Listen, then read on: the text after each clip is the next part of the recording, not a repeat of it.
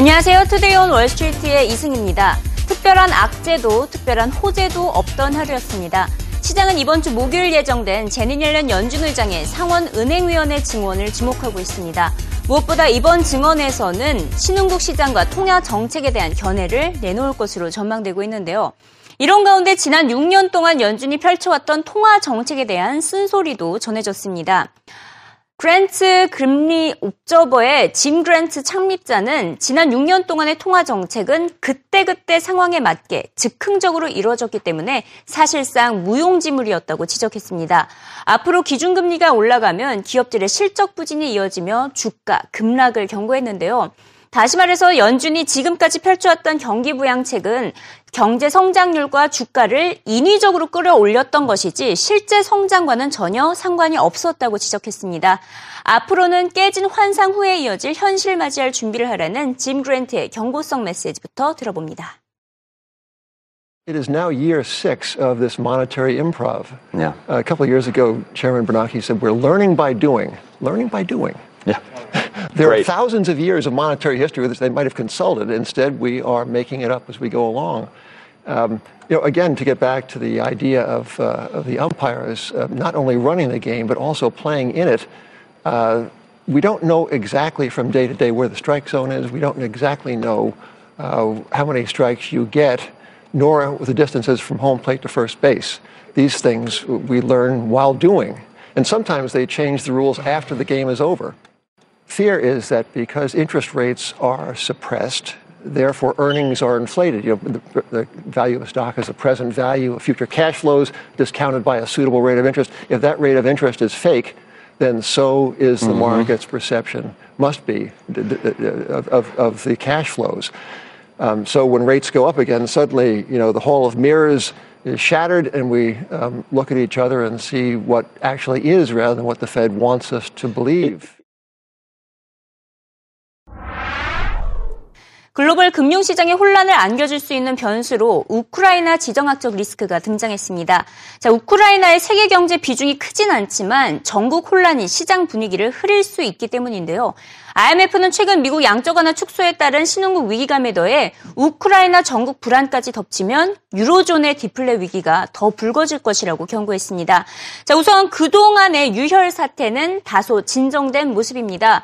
빅토르 야누코비치 우크라이나 대통령이 실각됐고요. 알렉산드르 루트치노프 의회 의장이 대통령 권한 대행에 오르면서 다소 안정된 상황입니다. 자, 국민들이 그렇게 반대하던 친러시아 정책에서 벗어나서 옹호하는 친서방 정책으로 돌아섰기 때문입니다. 자, 지난 11월에 현재 실각된 야누코비치 대통령은 유럽 연합과의 자유무역 협정을 포기하고 러시아를 선택한 바가 있습니다. 러시아가 200억 유로의 자금 지원과 천연가스 가격 인하를 약속했기 때문인데요. 그때부터 반정부 감정이 커지기 시작했던 것이고요. 세 달이 지나서 결국 야누코비치 대통령이 탄핵된 것입니다. 자, 이제는 친러시아 정책을 추진하던 인물이 자리에서 물러나게 되면서 유럽과의 관계 회복 분위기가 급물살을 타고 있습니다. 이 러시아와의 우호 관계도 지키는 동시에 유럽과의 재통합을 추진하고 있는 것인데요. 이 우크라이나 국회의원은 러시아와의 관계를 끊는다는 의미가 아니라며 간섭이 아닌 동등한 파트너 관계를 원한다고 강조했습니다. Russia is and uh, was and will be uh, always a very strong partner for Ukraine uh, because of the cultural, historical, and uh, just personal reasons between uh, two countries. But I, I do want uh, to hope that after Maidan, Russia and Russian people will understand that Ukraine regained its freedom forever, and we want to be equal partners, and we want to build constructive relationships, and we don't want anybody to tell us anymore what to do in our country.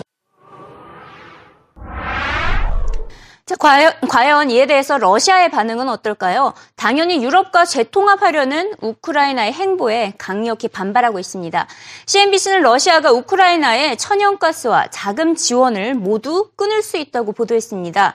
러시아는 우크라이나의 무역과 에너지 시장을 손에 쥐고 있는데요. 우크라이나가 수출하는 에너지의 절반 이상을 러시아를 대상으로 하고 있기 때문입니다. 이에 따라 러시아가 천연가스 가격을 한 달 만에 100달러 이상 인상을 유도를 할 수가 있습니다. 또 최악의 경우 러시아는 언제든지 개입하겠다는 의지를 보이고 있어 군사 개입도 가능해 보이는데요. 하지만 플래티넘 은행 CEO는 우선 지금 상황은 러시아와 유럽연합이 서로 우크라이나에게 지원을 하겠다라는 입장이어서 자국의 잠재력에 대해서 깨닫게 되는 시점이라고 표현했습니다. Last week, the banks were pretty much on their own, especially towards the end of the week. That's a huge shortfall for a central bank. That's a huge failing. Well, I think uh, given that they were political appointees, uh, you know, they had different priorities, clearly, uh, in the situation that was happening last week. How relieved are you now? Extremely relieved. I think uh, finally this country is going to be on the way to realize its true potential. 자, 우크라이나가 직면한 더 큰 문제는 경제입니다. 낮은 성장률과 막대한 부채를 떠안고 있어 사실상 디폴트 위기에 몰린 상황인데요. 세계은행 자료에 따르면 우크라이나의 경제 성장률은 지난 2011년부터 5.2% 수준에 멈춘 상태입니다. 이에 더해서 외환 보유액까지 급감하자 지난달에 신평사 무디스와 S&P가 우크라이나의 신용 등급을 강등한 바가 있습니다. 유로존 위기의 여파를 받아서 제자리 걸음을 성장을 하고 있는데요. 당장 위기에서 벗어나기 위해서는 유럽이나 러시아의 지원이 필요한 것인데 지금 상황에서는 지금 유럽연합에 손을 내민 상태죠. 유럽은 이를 환영하고 있습니다. 전폭적인 지원을 약속하고 있는데요. 특히 크리스틴 라가르드 IMF 총재는 개혁안을 이행하는 데 있어서 정치적 조언과 재무적 지원을 모두 제공할 수 있다는 입장을 밝혔고요. 하지만 경제 구조 개혁을 펼쳐야 한다는 지원의 전제 조건을 달고 있습니다. 이와 관련해서 장클로드 트리시의 전 유럽중앙은행 총재는 우크라이나는 장기적인 구조개혁이 필요하다며 IMF와 세계은행으로부터의 지원이 시급하다고 강조했습니다. Uh, there we have an immense problem, very, very difficult, which is both, I would say, short term and medium and long term.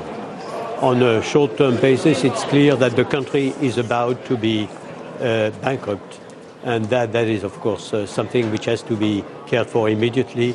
On the other hand, it is absolutely clear that uh, Ukraine needs long term investment, long term restructuring, and that would call probably also for the World Bank to be involved, and not only the IMF.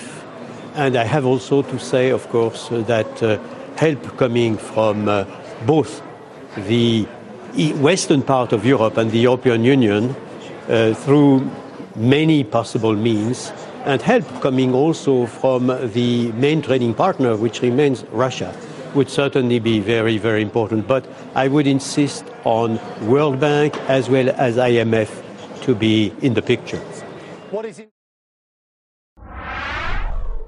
네, 미국 역시 이번 우크라이나의 행보를 환영하고 있습니다. 혹여나 러시아가 군사 개입에 나설까 우려돼 러시아의 군사 개입은 큰 실수가 될 것이라고 미국이 선전포고도 했었는데요. 이와 관련해 래리 서머스 전 미국 재무장관은 우크라이나의 최대 도전 과제가 서방 국가의 지원을 요청하는 것이라며 이를 적극적으로 추진해야 한다고 주장했습니다. I think the challenges with respect to Ukraine are going to be to get something in place quickly uh, so that the Ukrainian people see real benefits to working cooperatively with Europe uh, and uh, the West. It's a time for uh, emphasizing rapid assistance that reaches uh, places where people are able to see a, a real impact. The primary 현재 이 시각 CNBC 헤드라인을 살펴봅니다. 첫 번째 소식으로 워렌 버핏의 기본적인 투자 전략이 공개됐습니다. 워렌 버핏이 CNBC가 아닌 어, 경제 전문지죠 폴춘과 인터뷰를 가졌는데요. 그 인터뷰에서 전해진 내용을 CNBC가 인용해서 보도하고 있습니다. 최근 워렌 버핏이 부동산 시장에 적극적으로 투자한 것으로 나타났습니다. 우선 첫 번째는 네브라스카에 위치한 농장을 사들였고요. 또 하나는 뉴욕에 위치 뉴욕대 근처에 있는 어, 상업용 부동산을 사들인 것으로 알려졌습니다. 이 두 부동산 모두 버블이 터진 직후에 가격이 바닥을 쳤을 때 매입했고요. 두 부동산 모두 가치가 다시 오를 것을 확신하고 투자를 한 것이지 고가에 다시 팔기 위해서 산 것이 아니라고 전했습니다. 재미있게 표현을 했는데요. 게임을 즐기는 사람이 우승을 하고 점수에 연연하는 자가 게임에서 실패하듯이 투자 역시 가격에 초점을 두고 투자해서는 안 된다고 표현했습니다. 자, 이어서 또 어떤 소식이 전해지고 있는지 살펴보도록 하겠습니다. 네, 여기 보시면 CNBC가 항상 매달 CFO들을 대상으로 설문조사를 실시하는데요. 이번 설문조사가 흥미롭게 나왔습니다. 올해 글로벌 경제 성장의 가장 큰 걸림돌로 소비 심리 회복, 더딘 소비 심리 회복을 꼽았습니다. CNBC가 51명의 주요 기업들의 CFO들을 대상으로 조사한 결과 48%가 지금 현재 미약한 소비 심리가 경기 회복을 크게 저해하고 있다고 응답했고요. 이 밖에도 중국의 성장 둔화, 신흥국 금융 혼란, 유로존의 더딘 회복 등이 꼽혔습니다. 네, 이런 분위기 속에서도 기업들은 계속해서 배당금을 많이 제공하고 있는 것으로 알려졌습니다. 전 세계 대기업들이 지급한 배당금이 최초로 1조 달러를 넘어섰습니다. 핸더슨 글로벌 인베스터스의 조사에 따르면 지난해 배당금 규모는 정확히 1조 2 1조 270억 달러네요. 지난 2009년보다 3,100억 달러가 더 늘어난 것입니다. 흥미롭게도 경제 성장 속도가 더디게 진행된 이멀진 국가 기업들의 배당금이 2009년과 2011년 사이에 두배 이상 늘어났고요. 주요 정유사와 은행들이 배당금 지급 순위의 상위권을 차지했습니다. 자, 앞서 워렌 버핏의 투자 전략을 살펴보셨죠? 이번에는 또 다른 억만장자 투자자 조지 소로스의 의견을 살펴보도록 하겠습니다. 네, 여기 있는데요. 아, 조지 소로스의 경우에는 유럽 경제에 대해서 낙관적인 전망을 내놓았습니다. 유럽 경제에 대한 밝은 전망을 기대하며 유로존 금융권 투자를 고려하고 있다고 밝혔습니다. 소로스는 독일 시사주간지 슈피겔과의 인터뷰를 통해 유로를 신뢰하며 유동성이 필요한 유럽 은행권에 투자해서 많은 돈을 벌기 기대한다고 말했습니다. 이에 더해서 그리스 경제의 여건이 개선됐다며 그리스 투자에 대한 의견도 피력했습니다. 반면 월가의 낙관론자로 알려진 론 바로는 미국 증시에 대한 투자 의견을 밝혔는데요. 미국 경제가 성장 기조에 놓였다며 다우 지수가 10년 후에는 3만에 도달할 것이라고 전망했습니다. So people are concerned about stock market and stock prices. Uh, but there hasn't been a great deal of progress made in the past 13 years, 14 years. It looks like it's up a lot over the past five years, uh, but it's only uh, 20 or 30 percent higher than it was in 2007. So I think that uh, the most important thing to think about right now is that the growth of our economy is increasing. Housing is doing great. Cars are doing great. Energy costs are low. Interest costs are low. Credit's widely available deficits are falling, uh, and stock prices are valued at the median level that they have been for 50 years or for 100 years. So stock prices are, uh, you know, right in the middle. Normally at uh, 10 to 20 times, or right at 15 and a half times. So it doesn't feel very expensive to me with the economy uh, improving the way it is. So what I think is that the stock market is likely to go uh, with the economy uh, almost 7% a year for a very long period of time, 10 years, 20 years. And if it's 7% a year, that means you double your money in 10 years. And if it's uh, for 20 years, which I think is likely, uh, you're going to see a doubling again in the next 20 years. So that means 30,000 for the market in uh, 2000, and uh, I'm sorry, 10 years from now, and uh, 60,000 in 20 years. And that's what we talked about before.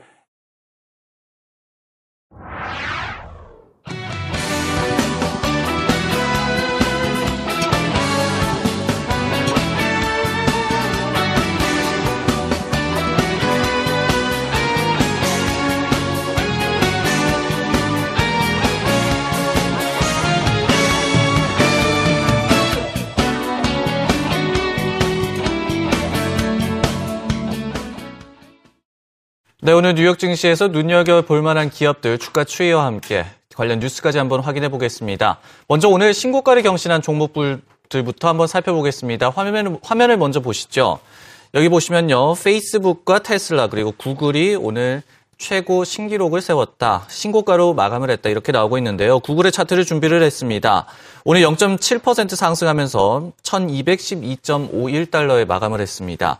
장 중에는요, 1220달러까지 치솟으면서 역시 장중의 사상 최고치를 경신하기도 했습니다. 구글의 주가는 올해 들어서 8% 정도 상승하고 있습니다.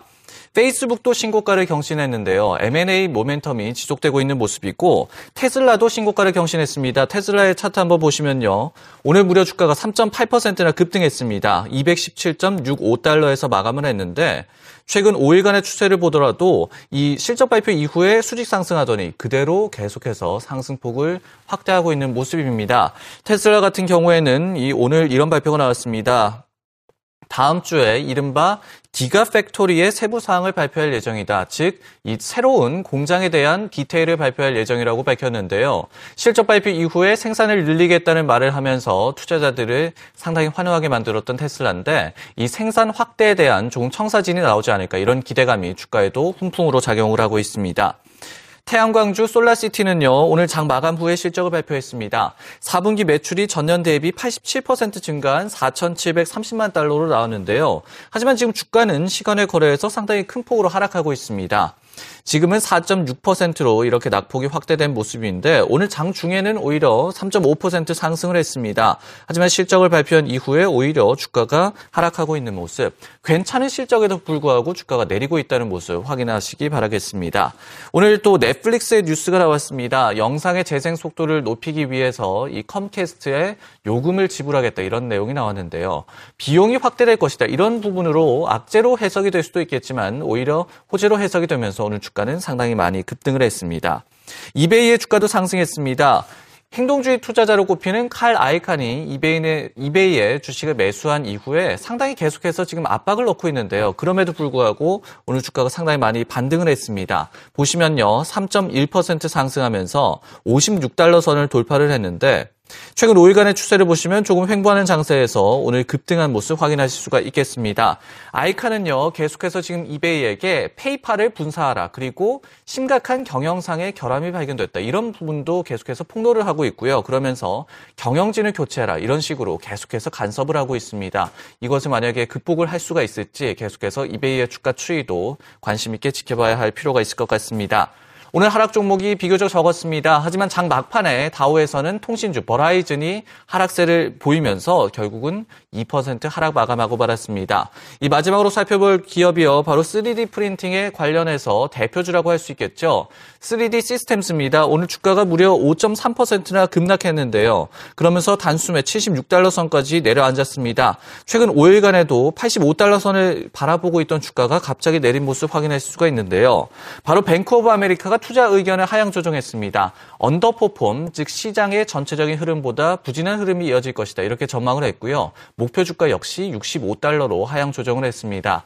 CNBC에 출연한 전문가도요. 3D 시스템즈 대표적인 모멘텀 주가 되겠죠. 모멘텀이 취약하게 된다면은 결국은 펀더멘털의 힘을 받기는 힘들 것이다. 지금까지 많이 오른 주가, 이제는 팔 때다. 그러면서 굿바이라는 표현을 쓰기도 했습니다. 영상으로 내용 확인해 보시죠.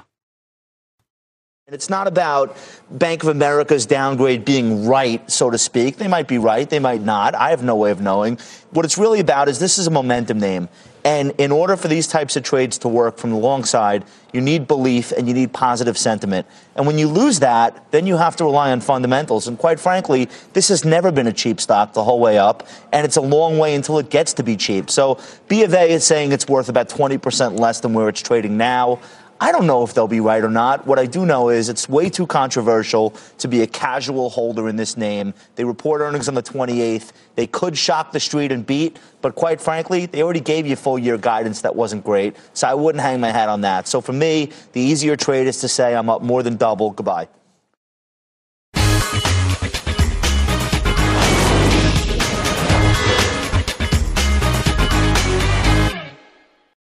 CNBC가 올해 미국 경제를 가늠하기 위해서는 앞으로 2주 동안 발표될 경제 지표에 주목해야 한다고 보도했습니다.